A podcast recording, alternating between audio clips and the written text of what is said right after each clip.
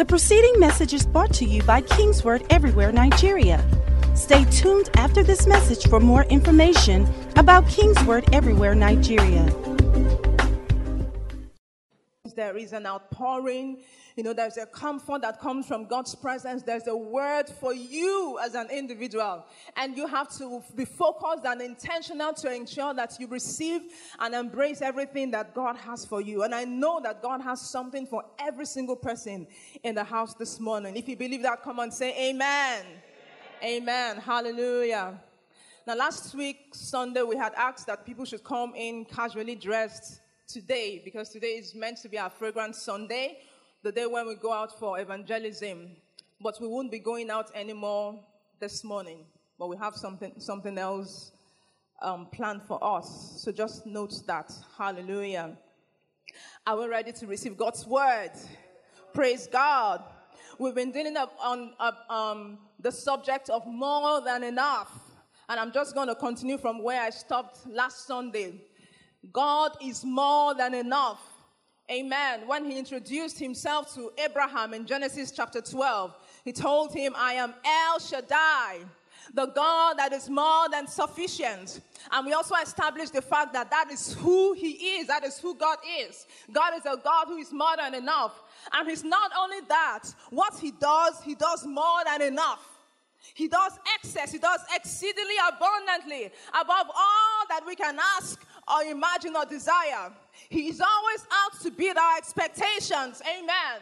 We also establish the fact that we have of the covenants, that we, we are in a covenant with God. That God is not just a God that we serve because of who he is, but he has entered a covenant with us. And he has covenanted himself to ensure that we can walk in and we can experience that more than enough status every single day of our lives. Hallelujah. Amen. And so it's important that as sons and daughters of God, we must begin to focus our minds and attune our minds to the fact that I ought to be walking and experiencing more than enough. It ought to be my daily, my daily realm. It ought to be the way I live. I live in abundance. I live in more than enough, because that's the realm of my Father God. That's the realm of the one who has covenanted himself with me. With me. That's the covenant that God has made with us. Hallelujah. Now, one thing that we established also last Sunday was to actually walk in and experience, you know, this abundant life status, this more than enough status, looking at the people in the scriptures that, that, that you know, had experienced such in their lives. It's something that we're going to have to do by faith. It's something that we're going to have to do by faith. Hallelujah. Romans four thirteen. Romans four thirteen says, for the promise that he would be the heir of the world was not to Abraham or to his seed through the law, but through the righteousness of faith. Amen.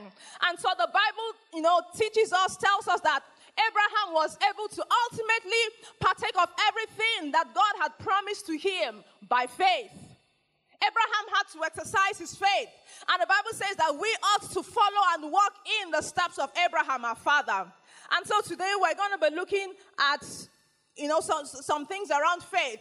I'm going to be talking about the place of, of love, the place of grace, and the place of works, where our faith life is concerned. Amen. Glory to God. So the only way we are going to become partakers of this promise, of this covenant, is when we learn to exercise our faith. Glory to God. So what about does the Bible say about faith and love? Faith and love. Galatians five six. For if we are in Christ Jesus, I'm reading the Amplified Version, neither circumcision nor uncircumcision counts for anything, but only faith activated and energized and expressed and working through love. It says that faith is activated, faith is energized, and faith is expressed, and faith works through love. Amen. You know, one thing that we ought to understand, you know, that when the Bible, the scripture, this sort of scripture talks about love, you know, there are two sides of love, at least, you know. There's the love of God unto us. And then there is the love that we demonstrate to the people around us. Amen. And how many of us know that we can't effectively demonstrate love to the people around us if we have not effectively received the love of God to us as a person? If there is an individual that dislikes himself, you know, feels nobody loves him, thinks low about, you know, himself, and, you know, basically looks down upon himself, that person can never ever love another person effectively. If someone is broken as a result of the things that he has gone through, if someone has been damaged, you know, that person will naturally almost always damage other people. But when someone has received the love of God, when someone knows that, you know, there is someone, you know, that loves me, that has given his all for me, that has given himself for me, when someone knows and understands that the God of all creation, the maker of heaven and earth, he has chosen to love me, and when we learn to receive and embrace that love, then we can be a conduit of that same love to other people. The Bible says in First John four sixteen, and we have known and believed the love that God had to us. God is love, and he that dwelleth in love dwelleth in God, and God in him. Amen. So when we learn to believe and to receive, you know, that love of God, we can communicate that love to other people. And Paul was saying in Galatians that our faith life cannot be effective without an understanding and demonstration of love. And you, when we understand that the person who has made these promises to us, the person who has entered into a covenant with us, is someone that ultimately loves us, it helps you to receive that promise, you know, to believe that promise, and to actually expect that promise to come into manifestation in your life. You know, there's some things that, you know, if there are some people that promise you, oh, if there's an uncle that promises you, okay, I'm going to give you um, fifty thousand naira, just come to my house by, by, by the weekend. Based on the track record of that uncle, some of you might believe him and some of you might not believe him. Particularly if it's someone that is fond of making promises and never keeping the promises. You just take it with a pinch of salt. But this is someone that the Bible says that God so loved the world that he gave his only begotten son. He gave his choicest gift to us. He made, he paid the highest sacrifice that anyone could ever pay for you as an individual. And that person is saying that I have entered into a covenant with you. I have given you great and precious promises. I want you to walk in abundance all the days of your life. I want you to, to experience my faithfulness. I want you to always not just have your needs met, but I want you to walk in abundance. The Bible says that the Lord is my shepherd. I shall not want. He sets a table before me in the presence of my enemies. Amen. So this is the God who has covenanted with us to ensure that we walk in abundance. So you can be assured of the fact that because the person who has said this has demonstrated over and over and over that he loves you, he has given his best for you. The Bible says that he who spared not his own son, but delivered him up for us all, how shall he not freely with him give us all things? All things. All things, amen, freely given it to us, amen. And so we must be assured of the fact that God loves me. God loves me. People around me might despise me, but it doesn't matter. God, my maker, loves me and is, and, and, is, and is committed to ensuring that my life turns out right.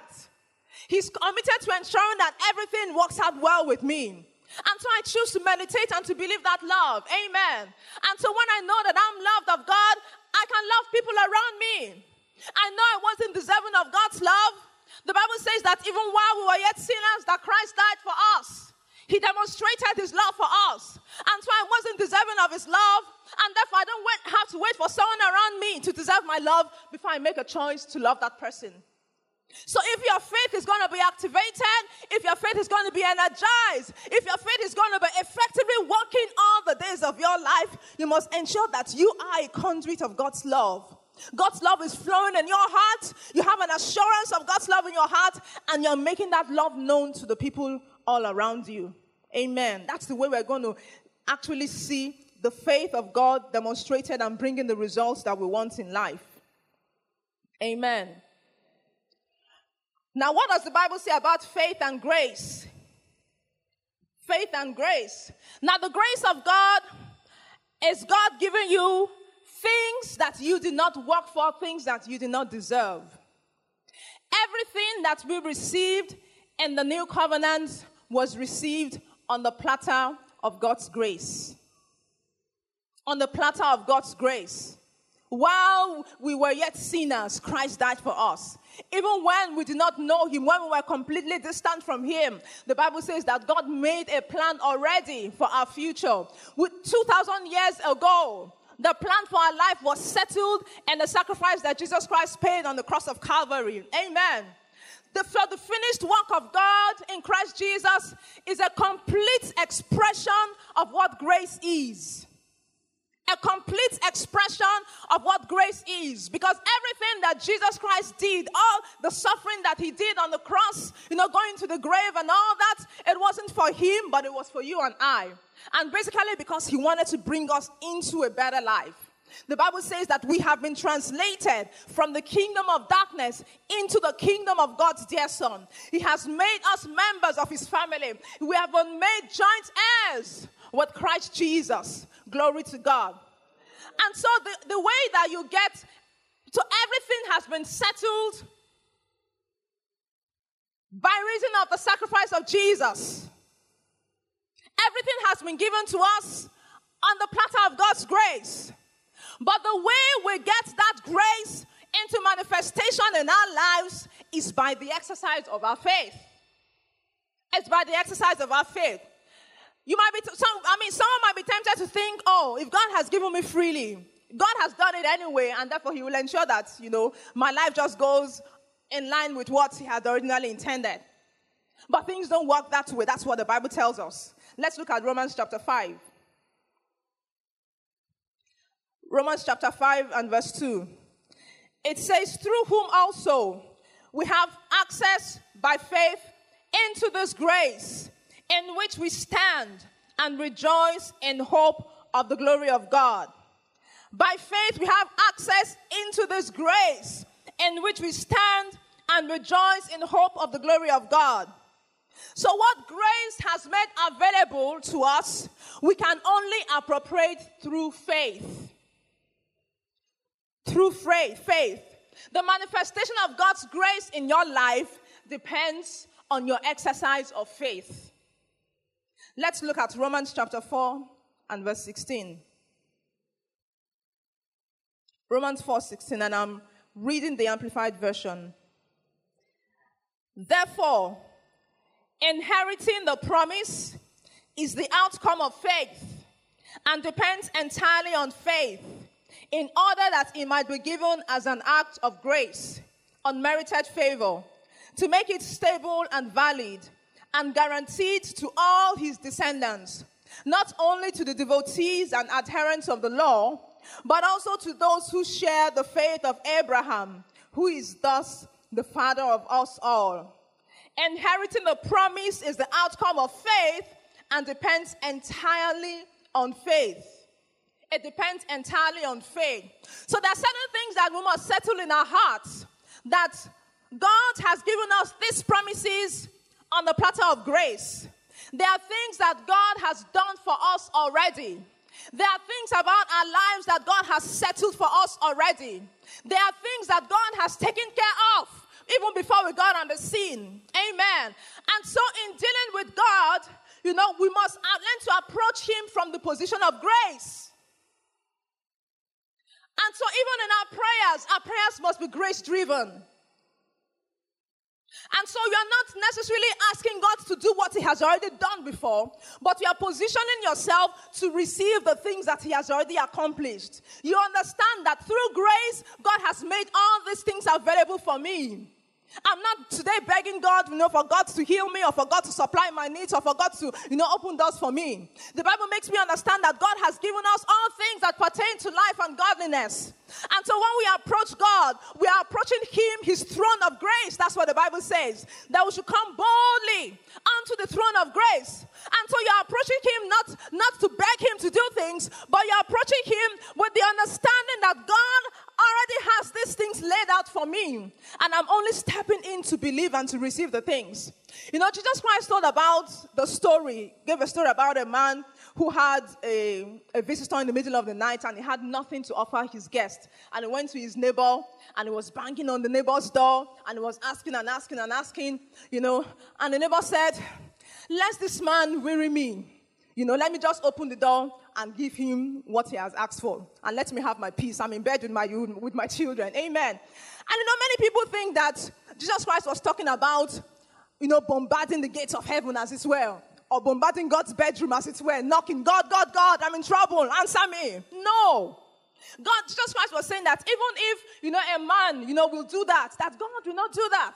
But we understand that there are things that God has made available to us already.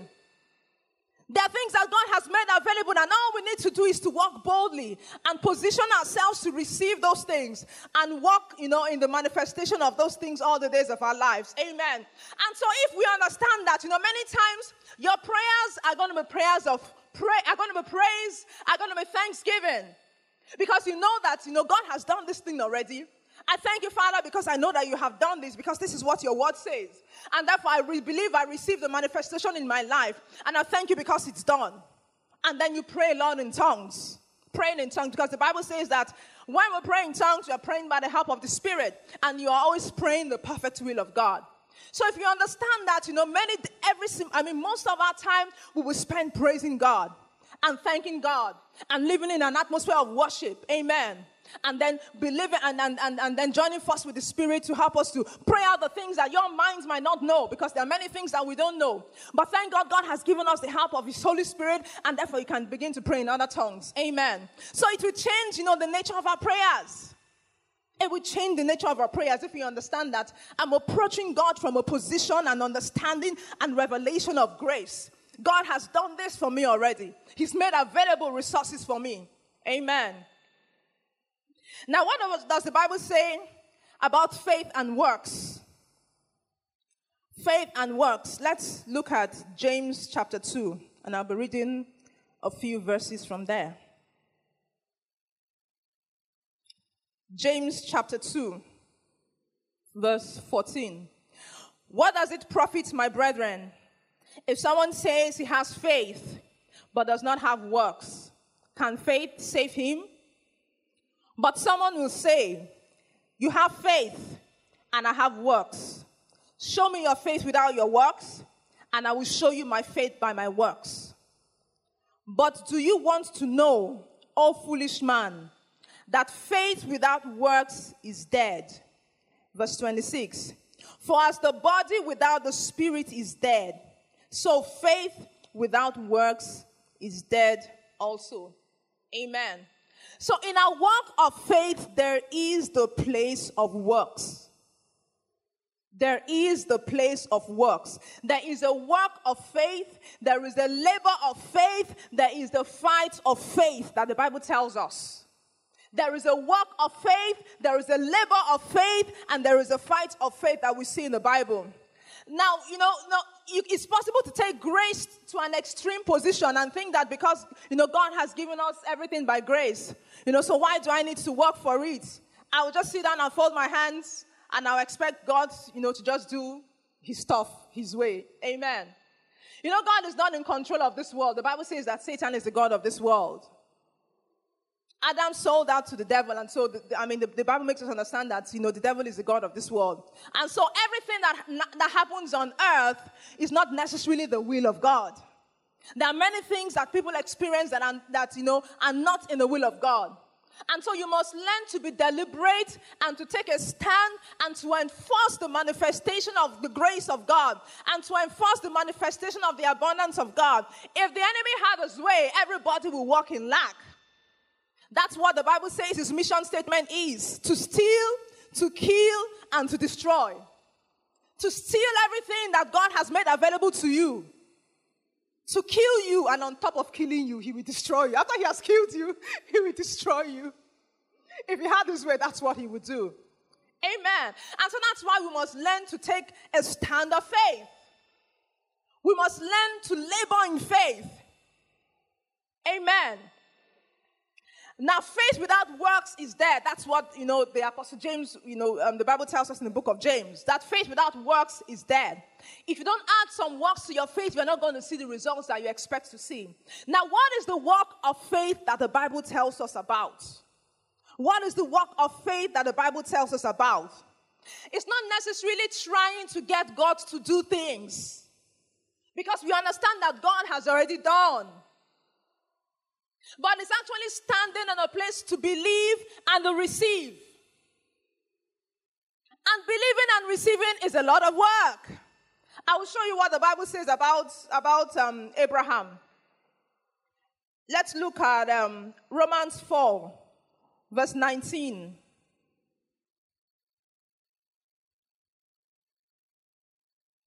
Romans four, verse nineteen. And not being weak in faith, he did not consider his own body already dead, since he was about a hundred years old, and the deadness of Sarah's womb. He did not waver at the promise of God through unbelief, but was strengthened in faith, giving glory to God, and being fully convinced that what he had promised, he was able also to perform. Now, this was the end story, the end game of Abraham. The end story was that he got to a point where, you know, he was so assured of the promise of God. He did not waver at the promise of God. And despite what he was seeing in his body, he was assured of the fact that everything that God had promised him was going to come into manifestation. But let's look at where he started from in Genesis fifteen. Genesis fifteen, I'll read from verse one. After these things, the word of the Lord came to Abram in a vision, saying, do not be afraid, Abram. I am your shield, your exceedingly great reward. But Abram said, Lord God, what will you give me, seeing I go childless?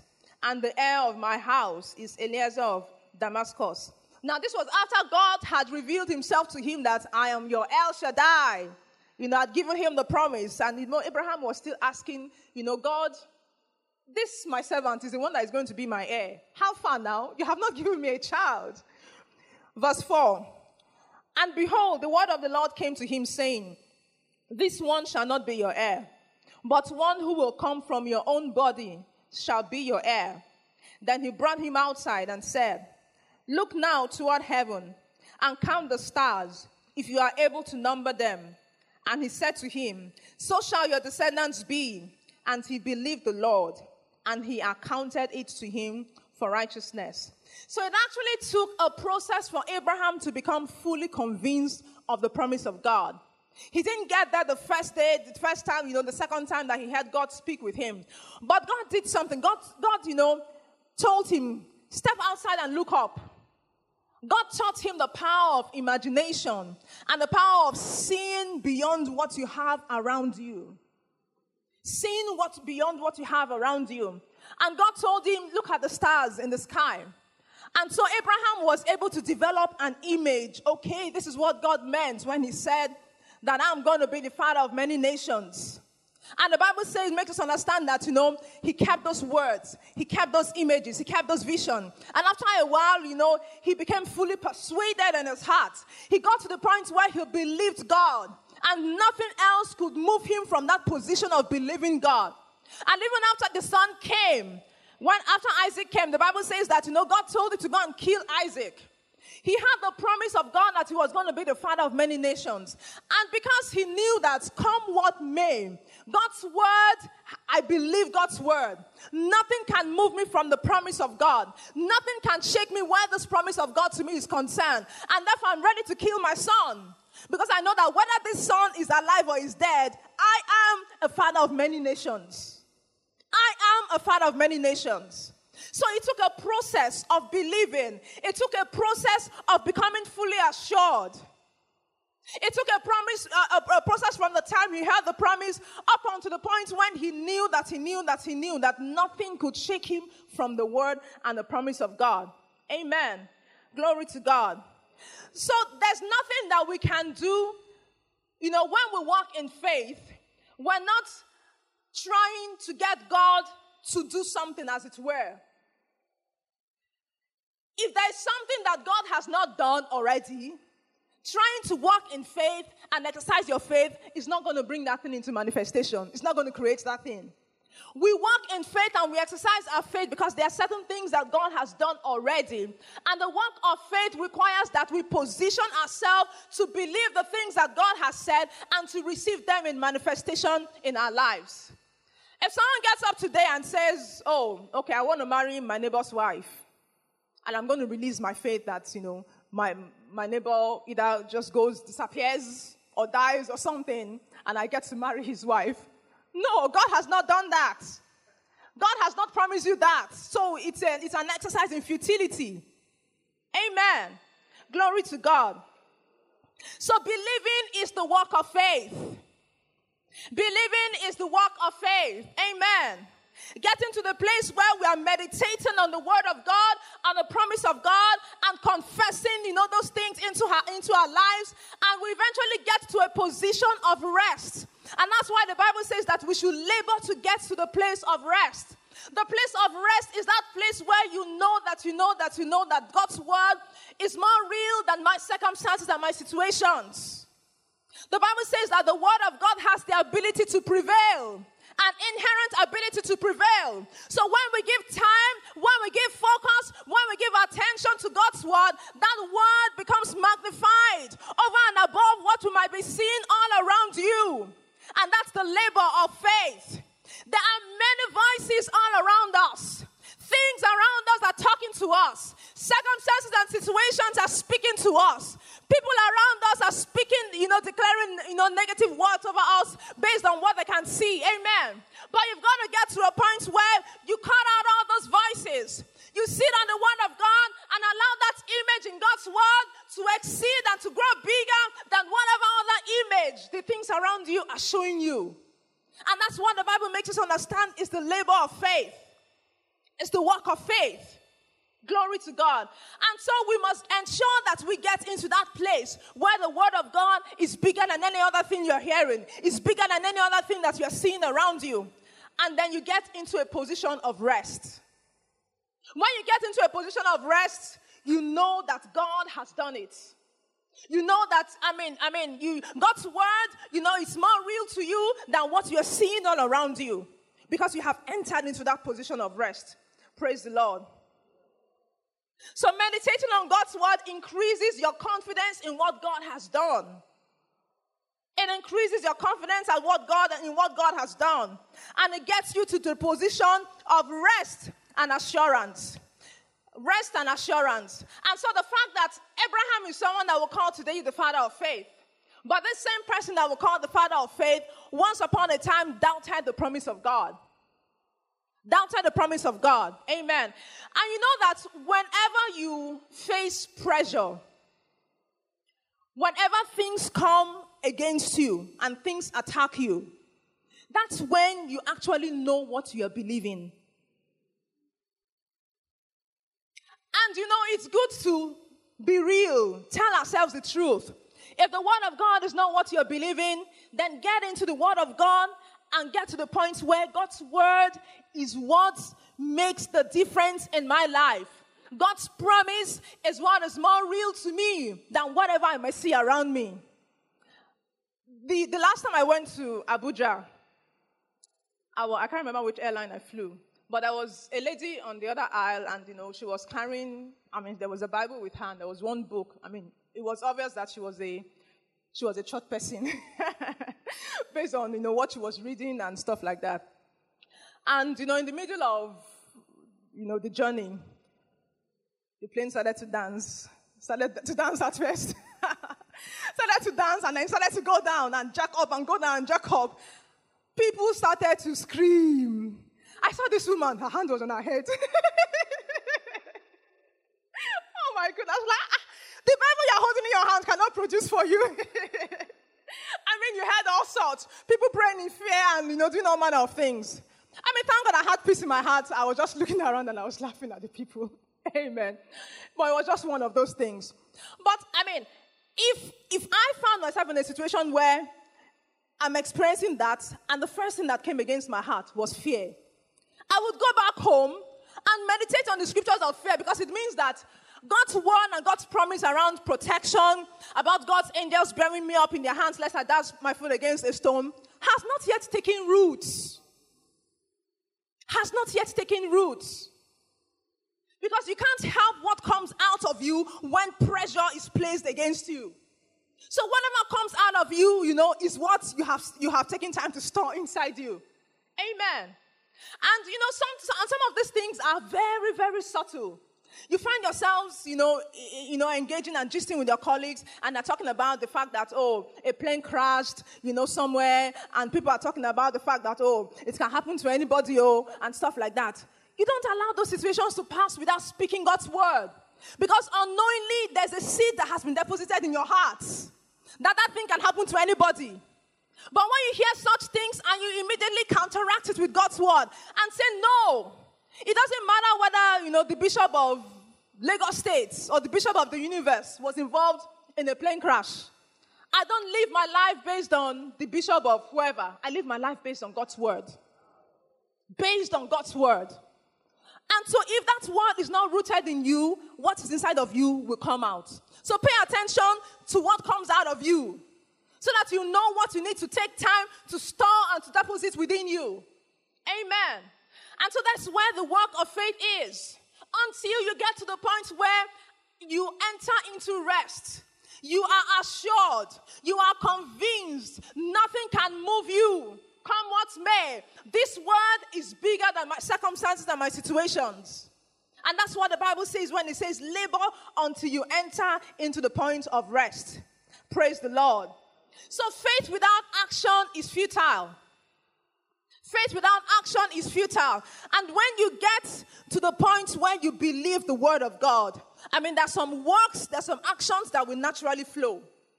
You know, um, many of us remember the story of um, Kenneth Hagin, of blessed memory.